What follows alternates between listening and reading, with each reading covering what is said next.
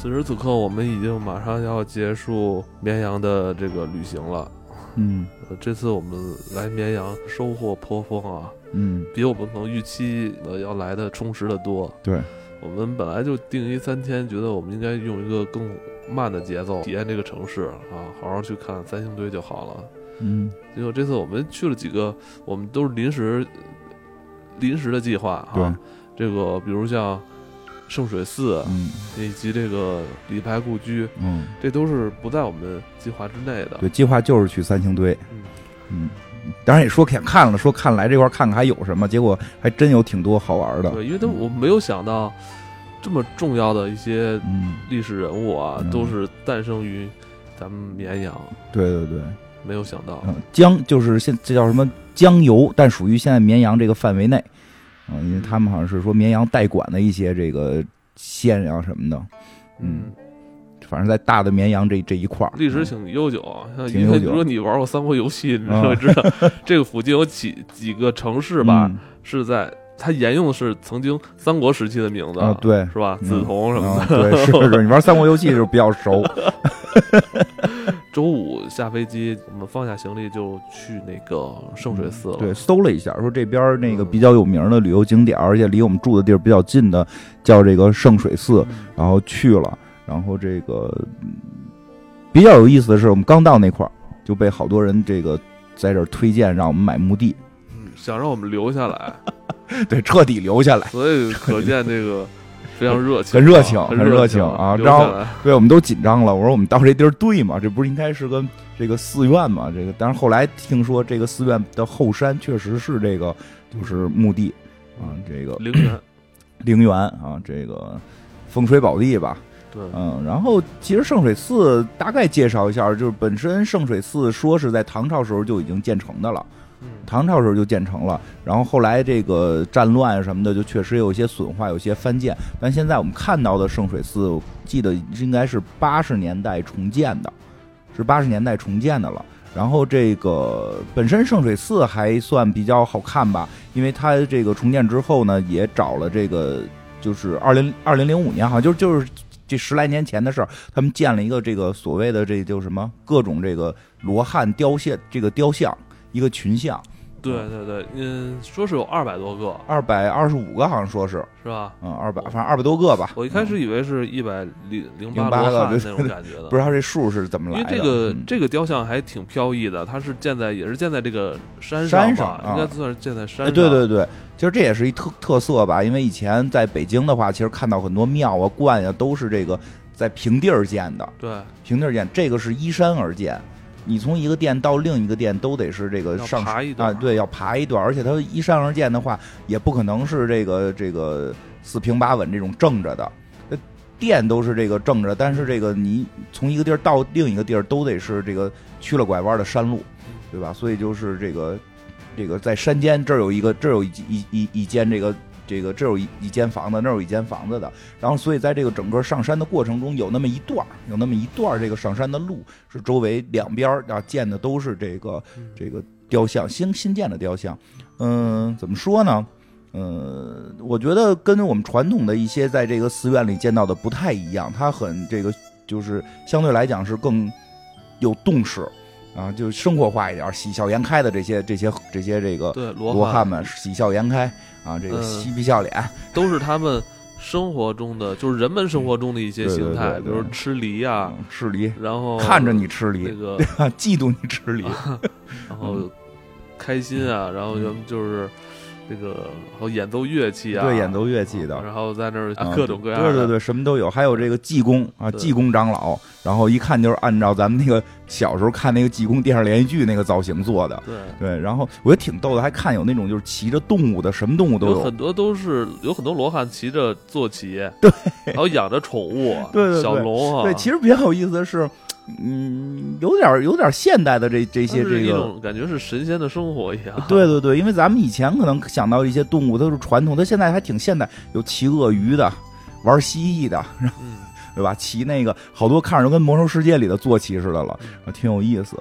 嗯、而且而且有那个就是但是确实有几有几块，我觉得雕的还比较好。你说这个是说到了什么这个这个旷世杰作，咱们也不好说。但是确实有些地儿跟传统的这个佛像雕塑有点区别，就是而且就是那个什么孔雀大明王那块儿，就是雕的是这个一个骑着凤凰的一个这个这个。应该是大明王吧，我觉得是大明王，骑着凤凰的，骑着这个呃，骑着孔雀的，骑着凤凰的，还挺好看的，而且它是依照依着这个山来雕的，这个动势也都比较有意思，对，就是还还挺好看的。还有一个那个像那个长手长脚的那个街霸里那长手长脚瑜伽，对，那，开始那个。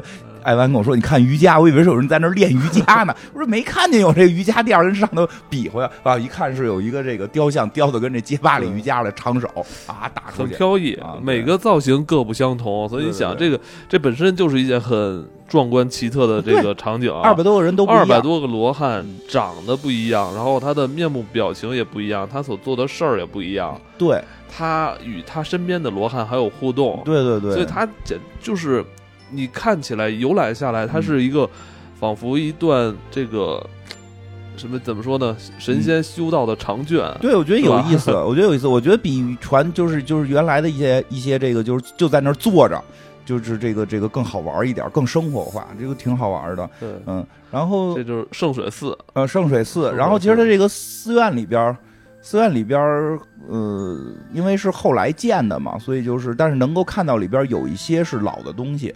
就可以把一些老的东西，还是比如一些香炉啊什么的，还是这种比较老的。但是那个老的那个寺院就没有见到，就是就后来查了一下，说是在他那个观音殿后头，我也没看见怎么能上去。这个这个就是所以看到的能看到一些这个香炉，还是这个老老物件。对，然后但是更有意思的是，这个圣水寺旁边有一个叫罗汉寺的，这个简直太神奇了。这个是我们其实一开始走错了啊。我们是进入这个圣水圣水寺的大门，嗯，爬了二百多阶楼梯之后，上来就应该是进入再往上走，就是进入圣水寺的这个这个正经的庙宇里边了。对。但是呢，我们就是看到旁边有一个栈道，也是依山而建的栈道，因为我们很少，咱咱们很少见到栈道啊，就很少见走这，我们走走看，走栈道，结果这一走，旁边栈道就直接走到那边的罗汉寺了。对，那边有个寺叫罗汉寺。然后上头还写着这个，这反正一看感觉也像是一个陵园。我们进去之前还还紧张呢，说进门口写着千古流芳啊，对呀，说这一看这不是陵园吗？说该不该进？我说结果我们往那个，因为它铁栅栏门往里一看，那个上面都是那个有那个许愿树，上面挂着红布条，说这看着不太像只是陵园，说要不然进去看看吧。所以就进去看了看，这个这个寺简直是更有别具一格了。就是 这个这个寺，后来我看了一眼。比较有意思，这个寺是一个民间的一个集资建的，它不是说在古建上面建的，就是民间的一个高僧啊，说是一个这个现在一百岁的一个高僧，在九十年代的时候自自筹资金自己建的，所以这个他这个那也可以想象，他最早建的时候 肯定是钱有限嘛，所以他这个开始建的很多雕像啊，是很多东西，就其实就就跟刚才那个圣水寺比，就差点意思。就就是，尤其是他这个正，就是后来咱们从正门走的时候，有两个狮子，有俩一红狮子，一绿狮子，我的天哪！就那俩狮子造型太奇怪了，可能是想走二次元风吧？对呀，那狮子都萌萌的，那狮子都快做成平面的了，我那狮子看着都有点这毕加索风格了，对吧？说不好，可能以后这成为。一角，对，成为一一个门派，成为一个门派，对，这这个民间民间罗罗汉寺的也是有一有一段特别高的台阶，对，嗯，我感觉而且它那个嗯还挺陡的，嗯，是吧？感觉挺陡，但我觉得咱们那天是不是体力那天体力比较充足？咱那天爬那个罗汉寺的那个楼梯，好像不是那么累啊，不是那么累，爬两下都上来了，嗯，可能，但就是在爬的这个过程中，其实我们发现了很多。很有意思的这个很奇特的一些场景，这挺挺神奇的。就是这个楼楼这个台阶啊，两两边台阶，咱中间不是加一个甬道嘛？甬道上面有这个浮雕啊，有雕雕有雕塑，也有雕塑。我们在底下一看，我觉得特挺特震撼。一开始看到是这个龙，就咱们中国传统意义的这个龙的这个形象，对。很威武，对，在最底下，然后呢，看这个就感觉这龙啊，要顺着这个甬道或者顺着这个石道就要就要升天了，就要飞上去了。然后呢，但是咱们咱们是在底下嘛，所以看的是龙屁股，对对吧？龙后脑勺，然后看这龙前头有什么呢？有大象啊、狮子呀，就好像好像还有其他动物，还有其他动物。跟那大迁徙似的，我们就说爬上去看看，这还挺好看的，这是个什么意思？说这个是不是这个各种动物都都一心向我佛了，对吧？都都升天啊，都升天，我们就往上爬。哎，往上走着走着，发现这有点怪，这些动物啊，它都是这个石雕，这些动物啊，这个上边啊都给砸了，这动物上头明显驮着个人。这所有人像都都没有了，就光就光剩这有有的啊，就光剩这个腿了，就这人像这腿，正好这人得坐这坐骑上嘛，所以这腿砸不掉，但是所有这上半身都没了，而且一看呢，这里边还是这个钢筋混凝土的，这肯定是现在建的，不是以前建的，不是不后来说是不是以前有什么这个迫害呀，或者说这个这个什么时候给砸了，一 一看还不像，因为古代不可能里边带钢筋，对吧？所以这个特别纳闷然后后来正好呢，这个旁边有一个扫地的高僧，对吧？我们看半天，我这这真的这个庙就是这个罗汉寺里边这个每一个这个庙宇啊屋这个房间里边供奉的这个佛供供奉各种佛啊，这个负责敲磬啊，负责这个介绍的都不是高僧，都是这个阿姨，对，都都是这个工作。只有这个台阶是高僧在打扫，只有这个台阶高僧在打扫。而且我打扫起来那就更是他打扫方法，我觉得。更特殊啊，他也不给扫干净。他就是每一节，他把这个灰灰土土啊，还有树上掉落什么松子啊这些树叶啊，就把每节台阶这些杂物全扫到这个台阶的一边啊一边，然后就再扫下一节。对他也不搓了。也不错嘞，不给扫哪儿去？我不知道是不是，我不知道是是不是人家那个老老和尚有这是修行修行，或者说人家有一种特殊的人自己的一个打扫方法，我不知道。但是觉得这个也挺，我没见过，没见过。然后这个，好像我就说金花，你去问问老和尚，说这个这个这个这石雕上面是怎么回事？怎么给没有了？结果我是说你凑到前面去，我就想让你凑前面低声问问，结果你这隔着好几米。你就问，哎，这上面人怎么没了？因为它中间隔着那个雕像嘛，过不去。啊，怎么没了？对，我说一下为什么？因为因为那个雕像是隔在这个这个这个楼梯中间的。你要想跨过这雕像，得一直爬到顶我们当时在中间然后那个高僧是在我们对面，我只能冲着他喊，我冲着高僧喊，我说师傅，这个雕像上边是不是有人啊？然后他就说是，我说那人去哪儿了？对吧？高僧就开始就有点不高兴了，没没也没不高兴，我觉得不高兴是吗？我觉得高僧还行，高僧说啊，你知道有人啊。你知道就行了，你心里知道就够了。我觉得，我觉得我我悟了，我觉得我在这个这个罗汉寺有了一个有了一个这么一个这个参悟，真的，这个叫什么？有了一个机缘，是吧？对对对，那个其实这可能也可以帮你日后解决一些你的生活中的难题。对对对，好多事儿其实就是这样，你心里知道就行了。对。你这上面破坏了，你看到了。其实我想就是有与没有，其实它都在那儿，其实跟你没有关系。但你如果心里有，那它就是有。你觉得啊，说哎呦这上头有，我认出来了。说这底下青牛，这个这个白象青狮，这是文出普贤，我得赶告诉大家呀。没必要，大家过路过都知道有，你知道就够了，你没必要。为什么没有了？对吧？对，所以我觉得那天那个有机风老老和尚就是说这话还。挺有禅意的，我觉得有禅意，有机会。我觉得也，当时一下就让我茅塞顿开了。我觉得解决了我生命中的很多难题，心里知道解决了生生命中的那些什么求不得呀，什么什么舍舍不去啊，那那种东西。真是，这有机风，我觉得挺这越琢磨这事儿越越值得思考。对，我觉得这个是那天给我们很大震撼。所以后来我觉得可能就是没了，其实就是一个考验。你有没有发现，其实你到这种。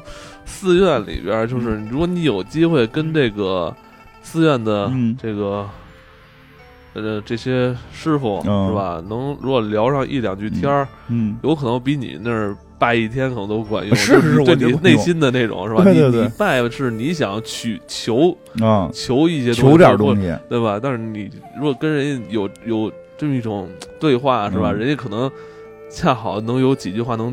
点拨你，你没准就能放下点什么了。对，你求点什么，不如你放下点什么。因为你看，咱们去那天有很多人就是去什么求财啊，什么求学位啊。对。但是我觉得这个东西，你可能很少有人去那真正的去认识这个佛法。我觉得机缘巧合，我们也算有缘，有缘啊，被高僧点拨了，点拨一下。对，然后总之我们反正总之也不知道为什么上边砸。对对 对，但是后来我查了一下，是零五年的时候还是彩色的雕像呢。零五年的时候还是彩色雕像，因为网上有记录。然后后来那个一几年的时候，好像就已经改成了这个这个现在我们看到的这个石像的了，石像了。哎，好像一五年的时候还是彩色的呢。然后后来就改成这个这个最近两年改成这种石像了。然后现在这个人都被砸掉了，因为后来也有别的朋友说说，其实可能是为了重修，就这个地儿总总会重修，就是这就说不好。我这样，我现在今天我。今天录节目，我突然觉得这不是重修，就是这高僧在这等呢。高僧为什么在这？在为你看，为什么别的店里边没有没有没有没有大师傅，对吧？都是工作人员，就一个大师傅在这扫地。你按道理讲，不是应该大师傅在那儿敲磬，这个工作人员扫地吗？为什么反过来呢？这大师傅在这儿等呢，等有缘之人来问这个问题，然后替他点拨，然后他也就这个。修完他的这这个是吧？渡人渡己是吧？哎，反正挺有意思的。然后更更有意思的是，后来我们在这儿发现这个有一个地狱游乐园，这个太牛了。但可惜那天，嗯，好像在维修。我我那天最大的这个想法就是让金花去玩一趟地狱游乐园。然后你也确实去找去了，找了，就是上上山找半天没找着，因为再往里边它就是修建的了，不敢进了。就是说，本身是说这个罗汉寺有一个地狱游乐园，就是把这个各种地狱的景象给你重现，跋涉地狱啊，阿鼻地狱啊，刀山地狱、火海地狱的油锅呀什么的，对吧？给你怎么煮了，怎么蒸了，炸了。对吧？这个这个阳间犯了错误，阴间怎么惩罚你？不过后来那个有朋友，就是后来我们也有这个朋友跟我们说有去过的，说其实里边就还一就就是一般的这种这个就是类似没有那么可怕，没有那么可怕，而且不会动，没有工作人员出来吓你，也不用在里边解谜题，这个可以 放心，它不是个游乐园，它就是一个参观的那么一个地狱重现。非常可惜 没看到地狱重现啊，非常可惜没看到。对。反正这个是在圣水寺遇到的这些事儿啊，比较有意思。罗汉寺确实比较好玩，大家真的来的话可以去罗汉寺看看，这各种雕像非常有意思。哎，不，有那雕像建真大个，感觉三四层楼，三层楼得有吧？没有没有，你这大的这个，你这。是吗？有点有误解了。我觉得，我觉得那最大的应该有三层楼。你家住平房，你看什么都像三层楼。你看大的东西都像三层楼。是吗？有可能，嗯，有可能。啊，反正我觉得还挺大的。嗯，对，反正当天对，当天我们离开圣水寺之后，我们说就找一地儿吃饭，吃完饭就准备回酒店了。结果呢，就发现这边还有一个很著名的一个景点啊，岳王楼。对，嗯，岳王楼也是。到了之后，其实从远处看，我觉得更震撼。嗯，呃，因为我之前我在搜了，在网搜网上搜了一下，就是网上有些图片，嗯，是很高的一个咱们中国传统的那种什么重无重重重无歇山什么那那种那种楼宇。对，它这个也是，它是修建于唐唐代的，因为之前那个唐代李真曾在这边做官。他自己来主持修建的越王楼。对，但是现在我们看到这个也是最近这个重建的，因为在这个历史过程中也都是这个太久了，太久，唐朝到现在太久了，多年了，也都是对，也都受，也都这个损坏了。然后这个后来就登了一下这个岳王楼，说上上去看一看吧。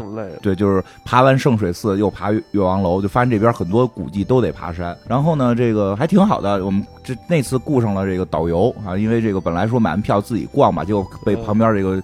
这个介绍语给吸引了，说这个一百块介绍语吸，我被介绍语吸引了，说有那个美女文青全程带你讲解，我觉得那文案写特别逗，一百块钱有美女文青全程陪伴讲解，我说那那得听听啊，对吧？为了做节目要听一听嘛，就掏了一百块钱，然后有一个。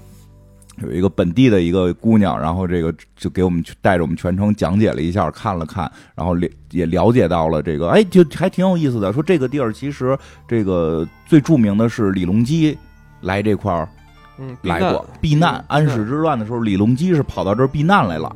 说到这块儿一看，说这个这个地儿原先呢是这个李世民的儿子，李世民好几个儿子嘛，对吧？李世民其中一个儿子叫这个好像叫李真嘛，就是说给封到这边，封为什么越王，封到这边，呃，这个。成王嘛，这个他就管理这块儿自己盖了这么一个叫越王楼。说实际上，现在我们这个登的这个越王楼的这个位置和原始的越王楼位置是差一点的，因为原始这是一个大院子，大园子，这个最后一进才是这个楼啊。现在呢是把这个楼是装搁在了第一进啊，这个后边这个还在还在继续的这个施工啊、修啊什么的啊。对，然后呢说后来这个。这个李真在这个武则天篡位之篡位之后，这个不是要杀这个李唐的这些后代嘛，怕反他嘛，结果这个过程当中呢，这个被给迫害了。被给迫害了，说这个好像李真的儿子还造反什么的被迫害了，然后等到李隆基后来这个恢复唐朝的时候，恢复李氏天下，啊又给他给这个恢复了这个平反了，然后而且这个李隆基后来在这个安史之乱避难的时候逃进四川，哎，发现哎这儿有这么好的一个宫殿，我干脆就跟这儿办公吧，就跟这块儿办了一阵工啊，这个这个比较有意思的是什么呢？是说这个在当天给我们讲解，给我们讲解的是说。李白呢，就是登，就十来岁来这儿，跟跟着他爸在这儿登了这个楼了。说有这个朋友跟这儿吃饭啊，他登登完楼之后呢，写了首诗，叫这个“危楼高百尺，手可摘星辰，不敢高声语，恐惊天上人”啊。这个就是呃名句啊，名句，考试都这个高考可能都会考到啊。这个我们当时特特别特别激动啊，我们跟李白一块儿登上这个这个。心心相印，也登上了这个高楼，然后，然后，而且我们一直坐电梯啊。我们这个李白可能是走路，我们坐电梯，坐电梯到了顶层。但说实话，我估计原始没这么高，它那多少多少层，十好几层，对吧？十好几层，肯定没这么高。原来肯定没这么高。以前那个建筑，嗯，可能都是以木头为主。对，三五层。我记得好像那个导游也说，原来没这么高。对，当然这个这这个后来太高了，你知道。当咱们登了一就走了一段，然后又坐电梯坐这个最高处的时候，我已经我已经有点恍惚了。我感觉好像去年咱们在东京塔的那种感觉了，真挺高的，真的挺高的。而且到到到最上面那个那个咱们观景处，呃。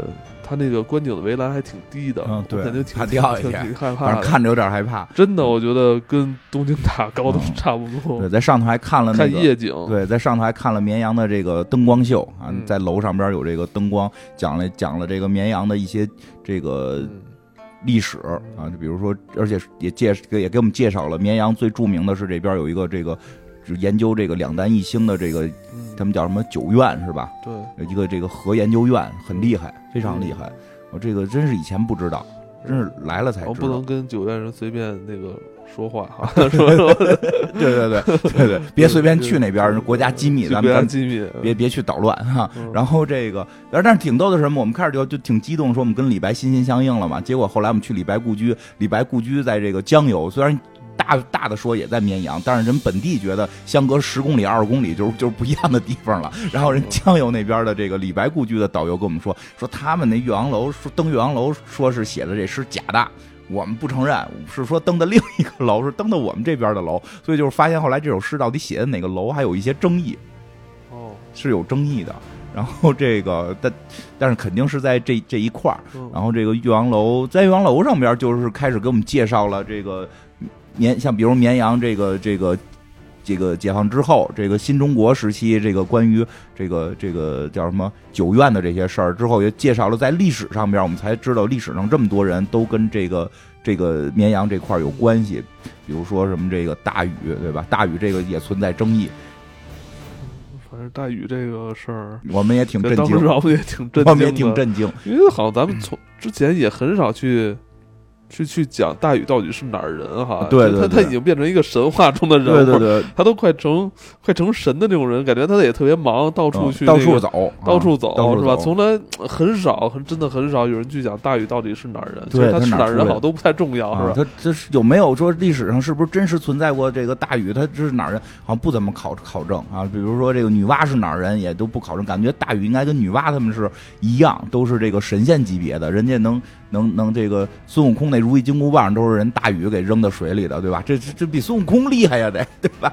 就是，但是就是说，实际上说夏王朝说有那大禹可能也真的这个，因为史记上有记载大禹嘛，当然史记也记载了其他的神话故事，但就是说，哎，这个这边说是在绵阳这个现在的这个这个管辖内的这个叫是不是现在管辖？我真说不好，因为他们说他们有一些。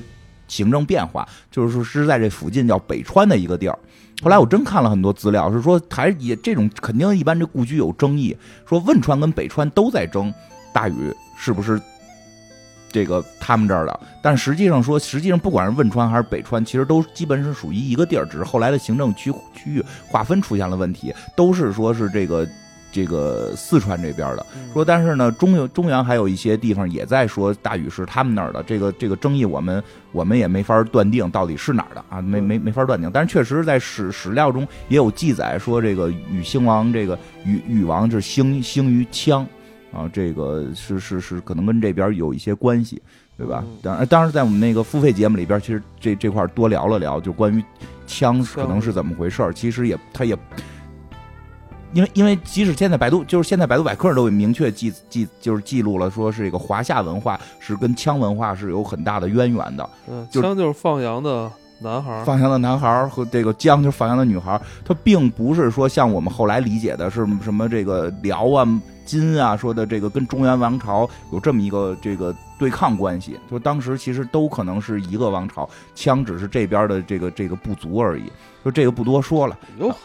我觉得可，我觉得可能很多历史小说或者嗯历史的影视剧给咱们带偏了。对，就是一说到什么枪啊、敌呀，感觉就不是就是中原了。他就因为我觉得啊，就是肯定作品中啊，尤其是影视作品，他要刻意的把这两部分人和两个部落或者两个群体要刻意的划分出来。对，他要做对比，他把中原人。就跟咱们就好像服装服饰啊，跟后来的明清时候都特别接近，让你觉得这是中原的。对，他就刻意有些作品就把什么枪啊、笛啊，他就弄成可能造型比较对对对，比较奇怪哈，就是让人觉得有这个分分明的感觉。但可能我觉得历史上不一定有那么大一眼能看出来的感觉。对，尤其是说在这个就说到这，尤其是在商之前，你没法断定。商朝人肯定不穿成那个，就是这个这个孔子之后那样的衣服，那肯定不是。那孔子改革的这个宽袍大袖，对吧？你说商朝，你拍一个商朝的也穿宽袍大袖，肯定是不对的。但是我们常规一说商朝，感觉比干啊什么什么这这些人都得是穿着宽袍大袖，对吧？对吧？就是这这是我们的习惯认知。但是实际在那个时代，这个这这个你很难。就那会儿大家其实发展都差不多，差不多。周。周是周人，商是商人，这个两个部落之间的姓的姓氏不一样。对对对对对，其实是这样，所以大家也不用太计较这件事情，我觉得。然后这个还有什么雷祖说这边养蚕的，一边养蚕的这个这个祖先，然后是一个一个这个说是这个炎黄子孙的这个咱们炎黄子孙嘛，公这个拜这个皇帝炎帝，说这皇帝的这个妻子。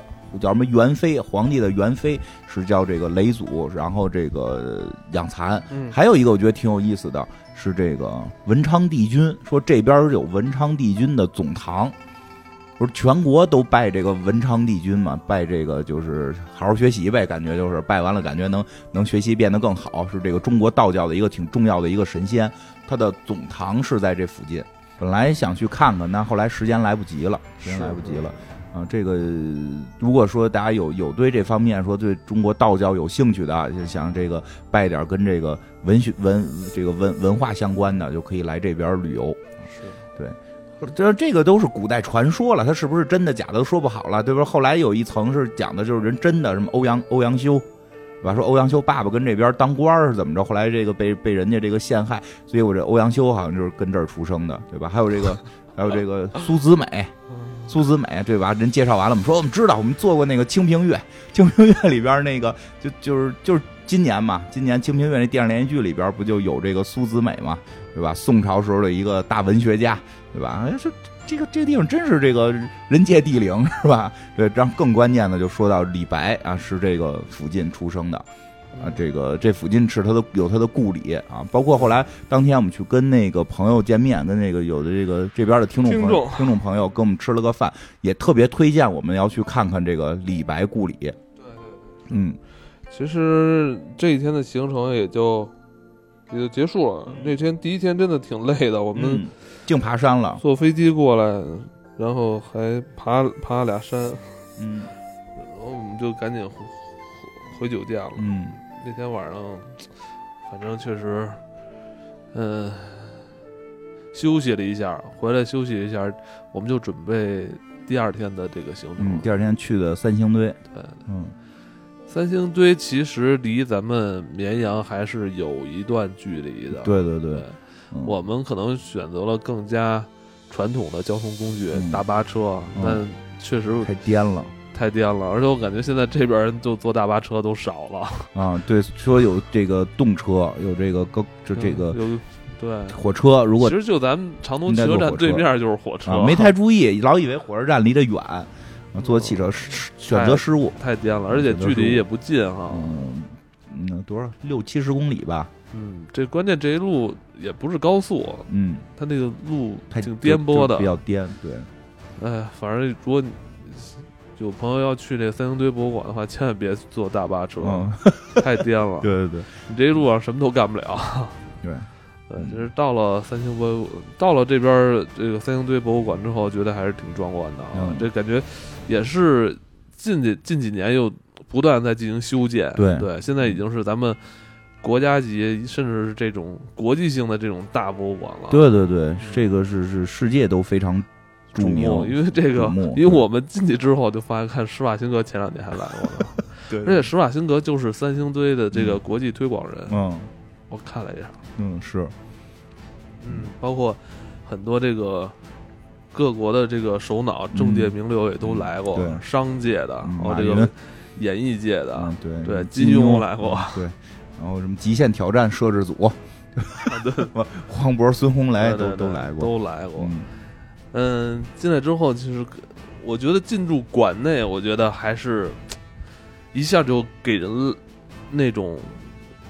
远古时代那种历史的悠久感，是，对，这里边就是参展了。其实它是从整个三星堆这个呃科考这个不同的阶段，一点点去给你展示。按照一些，他从最远的开始，最远的时间开始。其实他一上来给咱们展示，还不仅仅是那个面具，嗯，是吧？一上来是很多陶土，对，那就最最早的那个考古发现，对，那就是最远的那个。两千八百年前的那个公元前两千八百年前的那个陶土，嗯，这个是挺震撼的。对，因为在当时期来说，这个这已经是目前来说咱们国内发现最久远的陶土了吧？嗯，说不太好，反正是是比较比较比比较久远的了，对，非常久远。而且感觉那些陶土不是简单的那个瓶瓶罐罐，它有很多那陶土有纹，是纹路，有纹路，而且是有造型的。有的那种三三角杯，它就还是给你做成这种圆锥形的团儿。对对对，是有设计，有设计。对，我觉得他们当时已经不满足于这个日常使用，不不只是使了，不只能使用，还有装饰，对，有装饰的这作用。怎么样？你当时觉得陶土这块儿行，挺挺好。这个确实见到了，确实在三星堆见到了非常多的这个震撼的这个这个文物。乐什么呀？确实是嘛。更多的还是听那什么吧。你就都都说了，后头说啥？没说。我觉得我昨天好没说啊，没说陶土的事儿。哦，没说，忘了，忘了是吧？对，我觉得除了陶土以外，其实还有一些，还找到了，就是能找到一些就象牙是吧？有象牙的那个。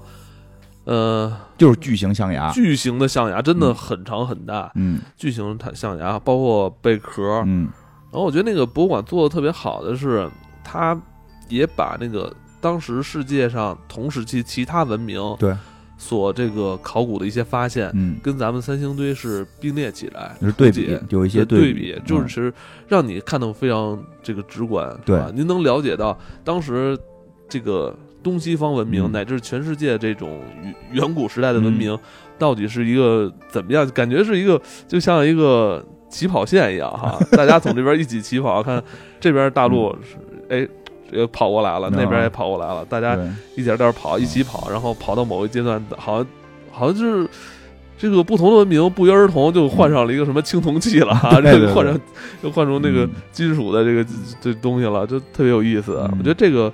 这看起来还挺直观的。对，嗯，差不多了，差不多了。啊，差不多了。昨天我们也录了三星堆了，如果大家感兴趣，如果大家感兴趣听我们说三星堆的话，其实可以去找那个周二的节目。对对对，那里边我们会好好讲讲三星堆，说跟外星人有没有关系啊？对对对，对三星堆跟这个华夏文化的一些关联呀，探秘三星堆，对吧？一些这个中原文，这个中国文化的一些起源的一些猜想。对对，其实可以去听听我们的周二的这个节目。我觉得反正大家如果有兴趣来三星堆的话，一定还是得找一个。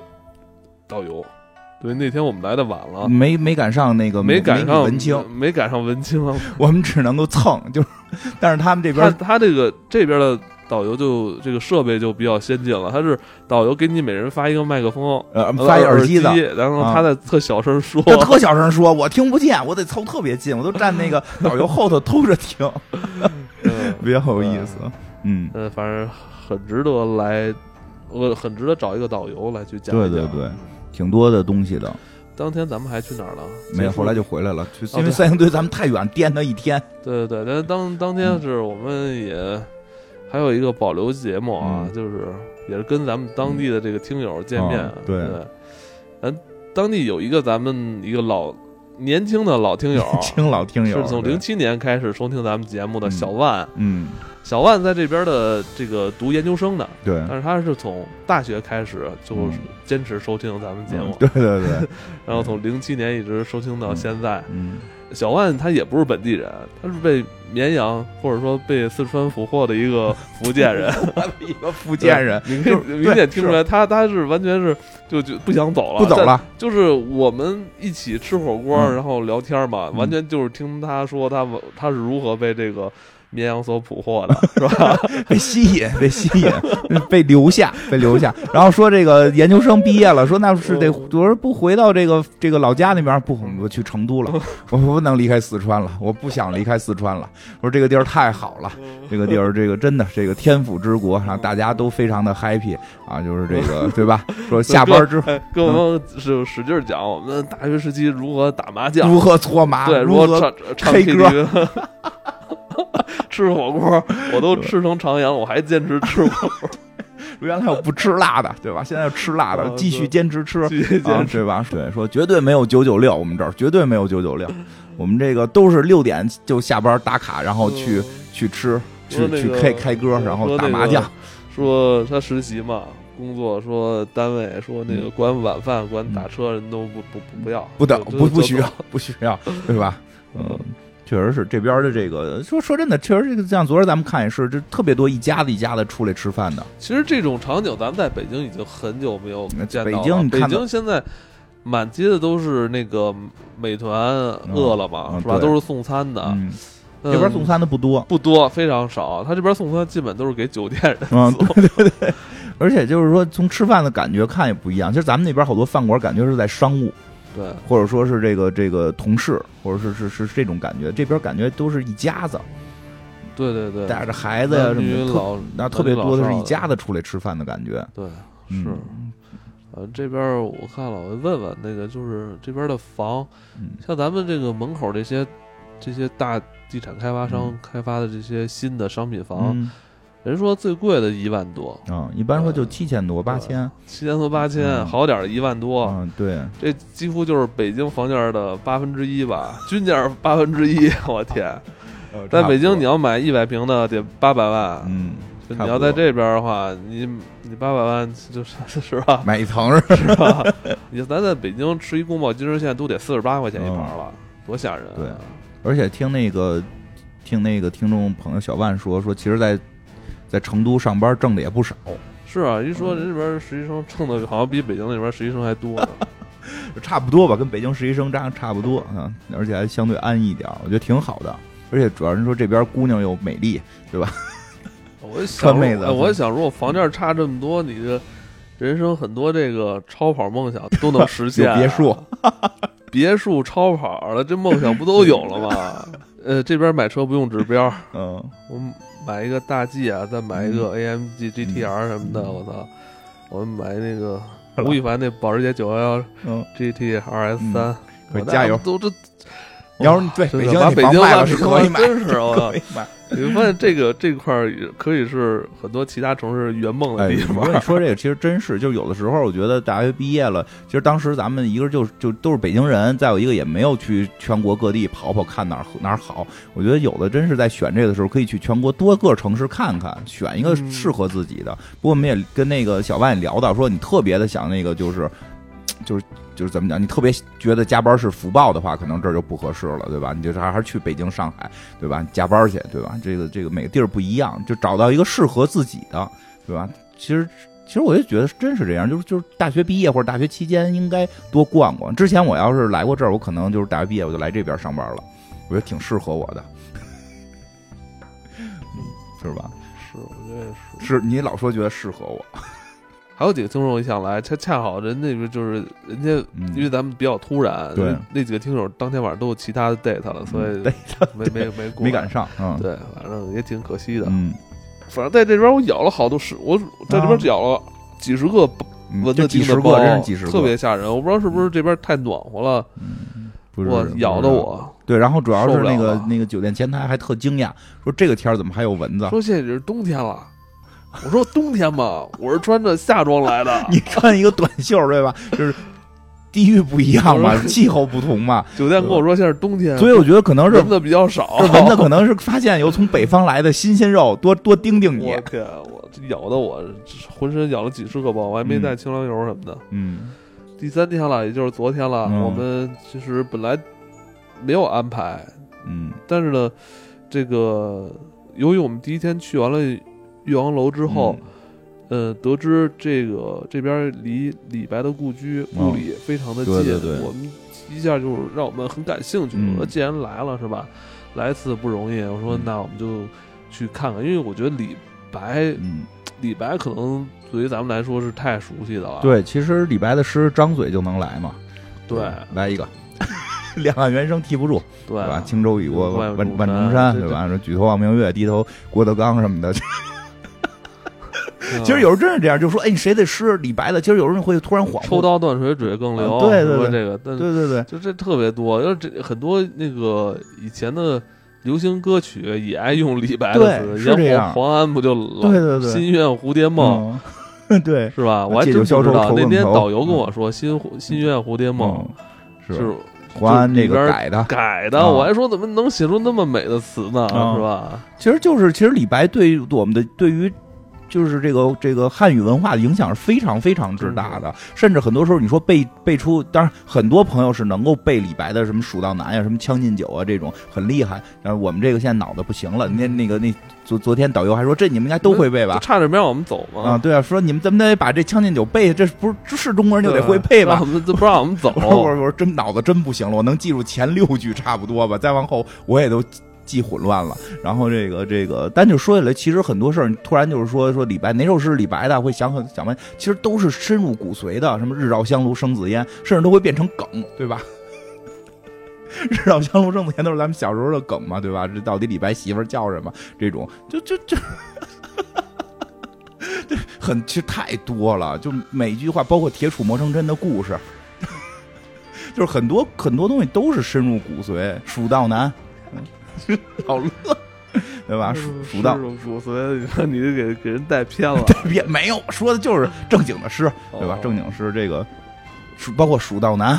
反正我我我进入咱们咱们进入这个李白故居之后，哎，我觉得建的真的也特别好，感觉当当地那个江油政府啊，就挺重视这个，挺重视的，重视这，而且这几年不是。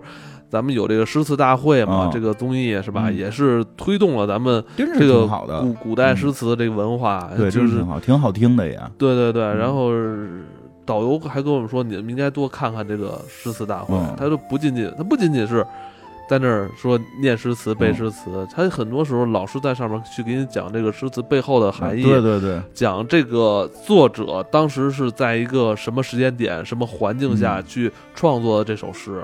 对你体会到了这个李白的这个人生经历，你再去看这些诗，可能会感觉更不一样。而且道友有说挺挺好的，就是说，其实因为李白算浪漫主义诗人嘛，很伟大浪漫主义诗人，说有时候你心情不好的时候念几句，你心情可能就能够变好一点。我觉得确实非常的豪迈啊，千金散去还复来，对，这多带劲啊！对，导游说是毛主席之前就这么说过，对，毛主席说说倡导说。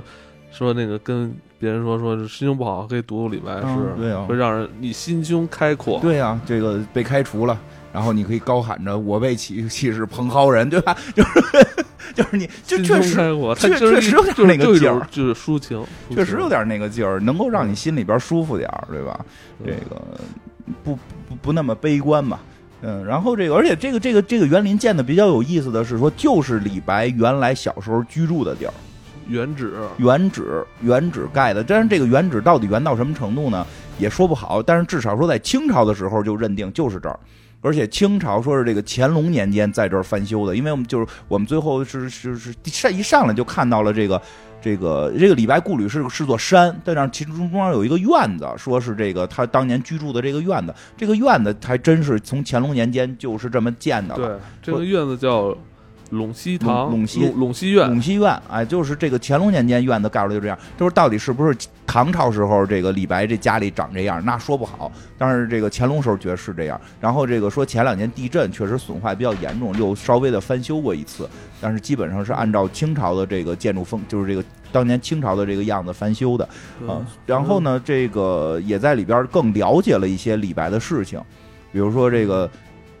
李白的这个身身世，就是他他这个，呃，有他这个叫什么祠堂，他们家供的。他说自己是这个李耳李耳啊，李耳李广，还有李浩的这个这个后后人啊后人。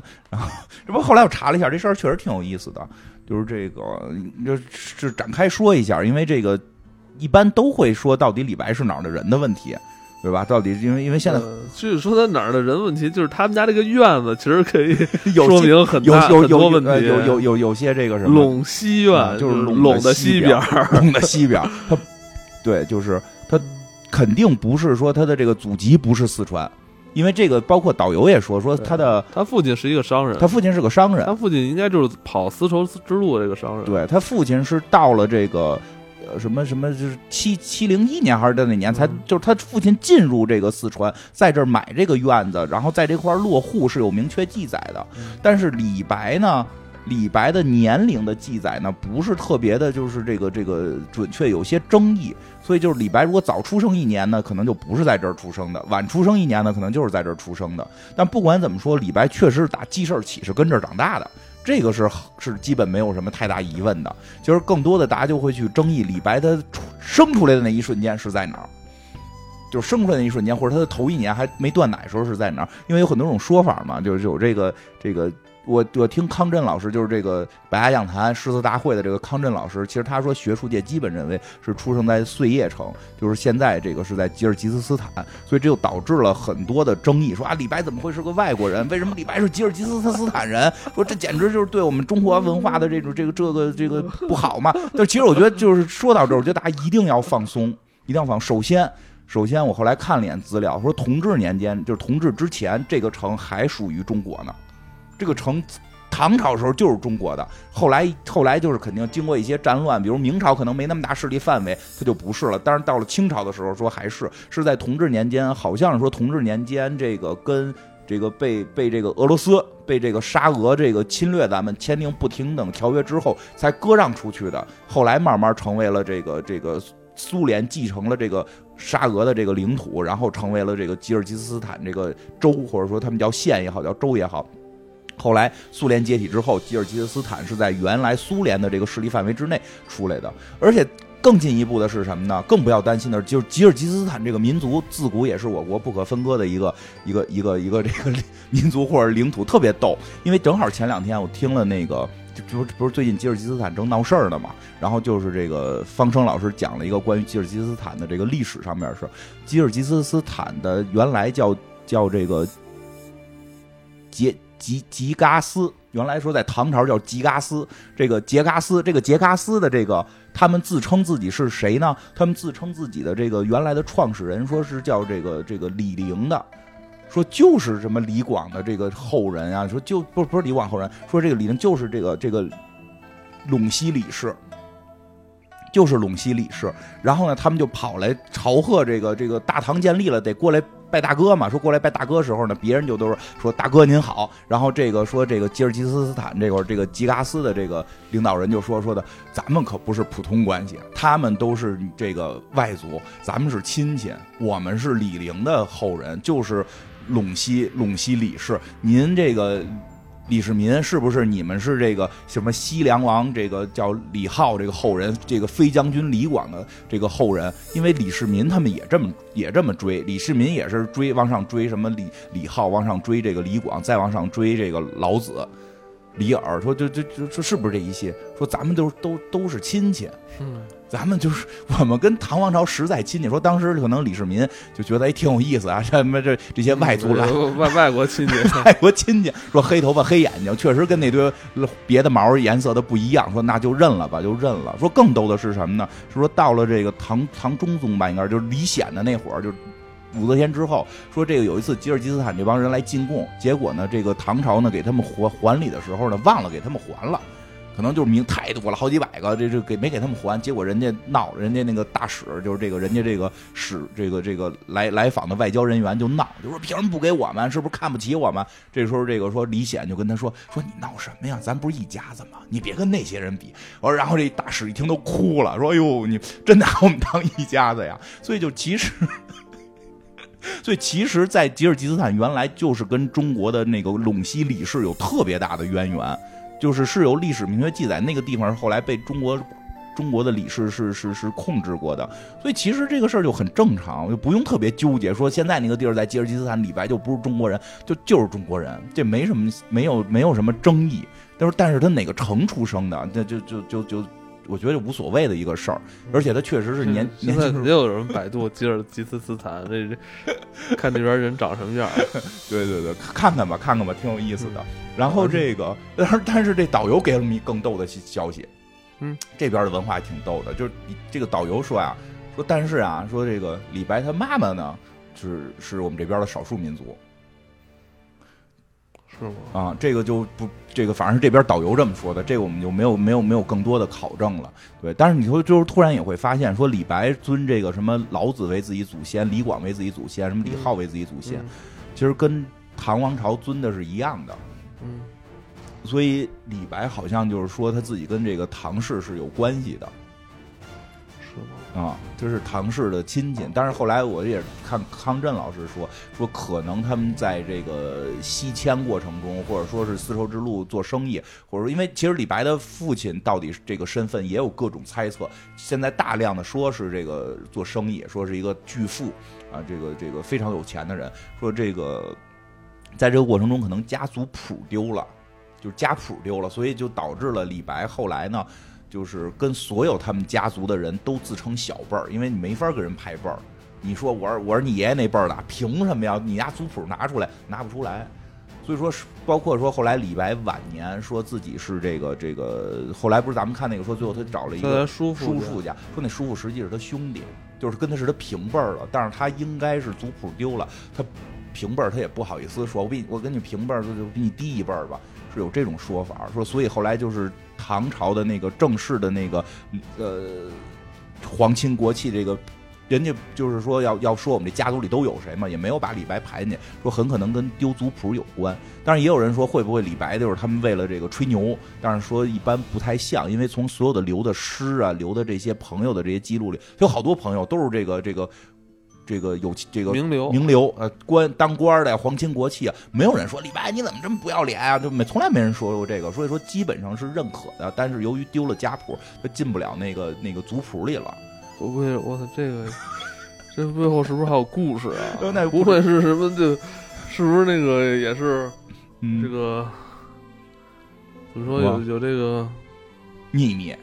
家族秘密，家族秘密是不是家里是跟皇上有什么关系？就说不好了，就说说不好了。但是已经富二代，他爸来不，他本来就是富二代，这点真的啊。你说可能他爸爸那爸的钱说不清楚，他爸这是从哪儿挣的钱啊？对啊，而且咱们在这个他故居里边，就是说他这个游历了十年嘛。呃散金什么三十万两黄金，说出门就给钱，说看到那种落魄落魄公子，落魄公子就夸夸给钱，就对啊，他说这辈子没缺过钱，是他，你像这辈子。真是，要不然教育的好呢？琴棋书画，刀枪剑戟。对，你说那么大的家族，你说丢族谱我还能信，但是说你们家到底是做什么买卖的？我觉得这不可能记不下来吧？对啊，不是这样，就是说，因为吧，好像是就是他爸爸的名字都没有明确记。对，因为他爸李克，客人的客，客人的客，说是来到了四川的一个客人，这太是个谜了。这个啊，对，这个这个很神奇的一个事儿。他爸那么有钱，他爸还那个。不知道从来历还不明啊，深藏功与名，真奇怪啊！这个反正那个就到了那个他们起居的这个陇西院，其实你还是觉得挺震撼的。你会或者说你会，你你会感觉你在，你会你去联想一下。在一千多年前，是吧？你跟李白在呼吸着同一片大地的这空气，对，真是这样。对，而且就是也给我们讲了、介绍了一些，然后然后咱们咱们也介绍介绍，比如李白为什么叫李白，对吧？说因为他妈妈梦见这个长庚星入怀，就是这李白是这个长庚星，就是太白金星嘛，对吧？就是太白金星转世。不是太白金星转世，然后这个包括这个太白金星有一些跟这个什么半月的一些故事，所以就是说李白这辈子特别喜欢月亮。我觉得导游有句话特别逗，说你看他说一一辈子这么多朋友，什么什么这个还有日本朋友啊对吧？安安倍日本朋友这个阿贝，然后这个什么什么这那叫什么来的？什么这个杜甫他的小迷弟杜甫，然后这个各种各样的朋友，什么孟浩然呀，什么这个丹丘生啊丹哎丹丹什么来的？这个丹先生。他就剩，行行行，过过过啊，过了吧。反正就是他有好多朋友。就导游说，其实他真正的朋友只有两个，嗯，就是月亮跟酒。导游说到这儿特别有意思，这月亮跟酒啊，举杯邀明月，对影成三人。所以我们到了爬到那个山顶的时候，就是雕像，就是那个李白后边一轮弯月，然后举着一杯酒，这个朝天。然后这个大家，这个导游还说，你看李白在自拍。哎，他确实不是，他确实有一个哦，对，哎，还说他的那个他在这么多诗篇里边，好像八百多首吧，说写剑的，嗯，就占了一百多首，嗯，对，说反正就是写剑的挺多的，具体数量记不清了，写剑挺多的。算，当时我算好像折合是八分之一，八首诗八首诗里边就有一首是提到剑，而且是这个杀人用的这个武器。对吧？不是地名，说有几首是地名，大部分是武器，对吧？所以这就十步杀一人，所以杀杀杀杀杀杀杀我，杀，所以就让他最后对吧，能够这个进入王者荣耀，挺狠的啊，对吧？那他年轻时候我觉得挺愤怒的啊，而且就是有一些他的故事，比如说这个这个。打这个山贼，山贼调戏民女，打山贼拿着宝剑打山贼，对吧？说他说他是这个唐朝第二第二这个剑客，第二剑客啊。说那我问他第一呢？国服第一是谁？他师傅。说他师傅是第一剑客，就是第剑术大师，他是第二，就很厉害。这个我觉得这也挺有意思的，就是有时候我们会老会觉得，就是说，哎，这些这个。文人是不是就文弱？因为这是一个特别容易让我们感到错，就让让让我们常规是错觉的。因为这个，我觉得是真的太多原因是后来的艺术加工。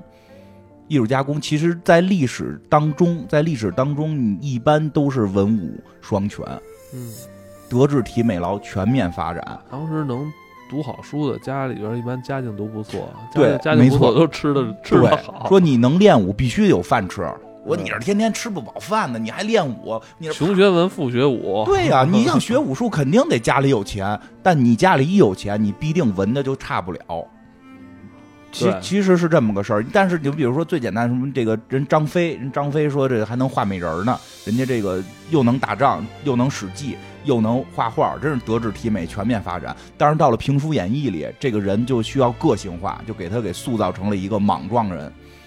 这这这个这个是后来我们的文艺艺术加工去去那什么的去去改的，而并不是历史上历史上可能更多的人是像李白，包括像那个谁，咱们这个这个孔子，孔子教学里边有弹琴，有有射箭，有骑马，就是驾马车，他认为这些是作为一个人你必须要学的东，就是作为一个君子，就是他们那个时代，你觉得是一个君子是一个文化人必须要学的，你只会知乎者也不够。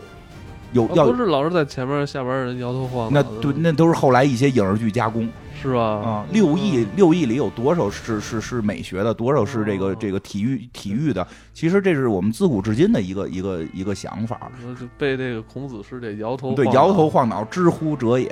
有有朋自远方来，不亦乐乎？对吧？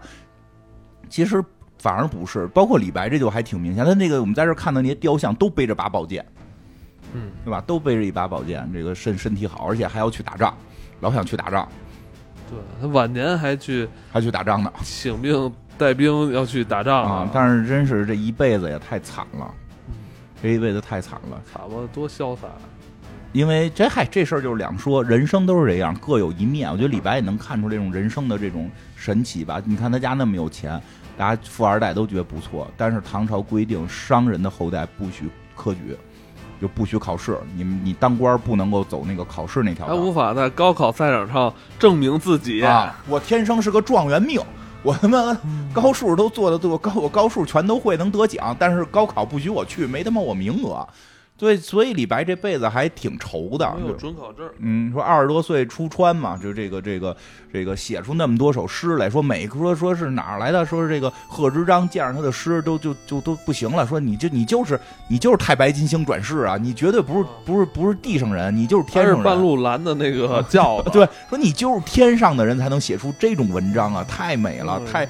而且他那种文章不是辞藻华丽，日后一定是司马相如。对啊，说你他不是辞藻华丽，是里边带着那种劲儿，带着那种抱负，带着那种理想。太牛逼了啊！结果呢，就是不行，就是由于出身的问题，死活上不去。但是出身既给他带来了钱，也给他带来了仕途的不顺。最后说靠这个人推荐，靠自己这个文采好，也是混的给这个唐明皇他们给写这个什么，写这个对他那个写情歌。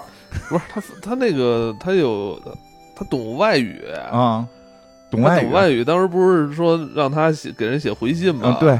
就这个好像是国家级的那个一一封，就是对对写让人写信，他就说的这个写信是吧？说这个又得懂这门外语，同时得文笔还得好，说只有他了。对，然后有那么个典故，说个故事，是是说这个，反正里边也给我们讲了，让这个谁，让这个高力士脱鞋，让这个这个这个杨贵妃给举着砚台，让让杨国忠给磨磨墨，对吧？有人说是嘲弄一下这些牛逼大了，嘲弄一下他们，对。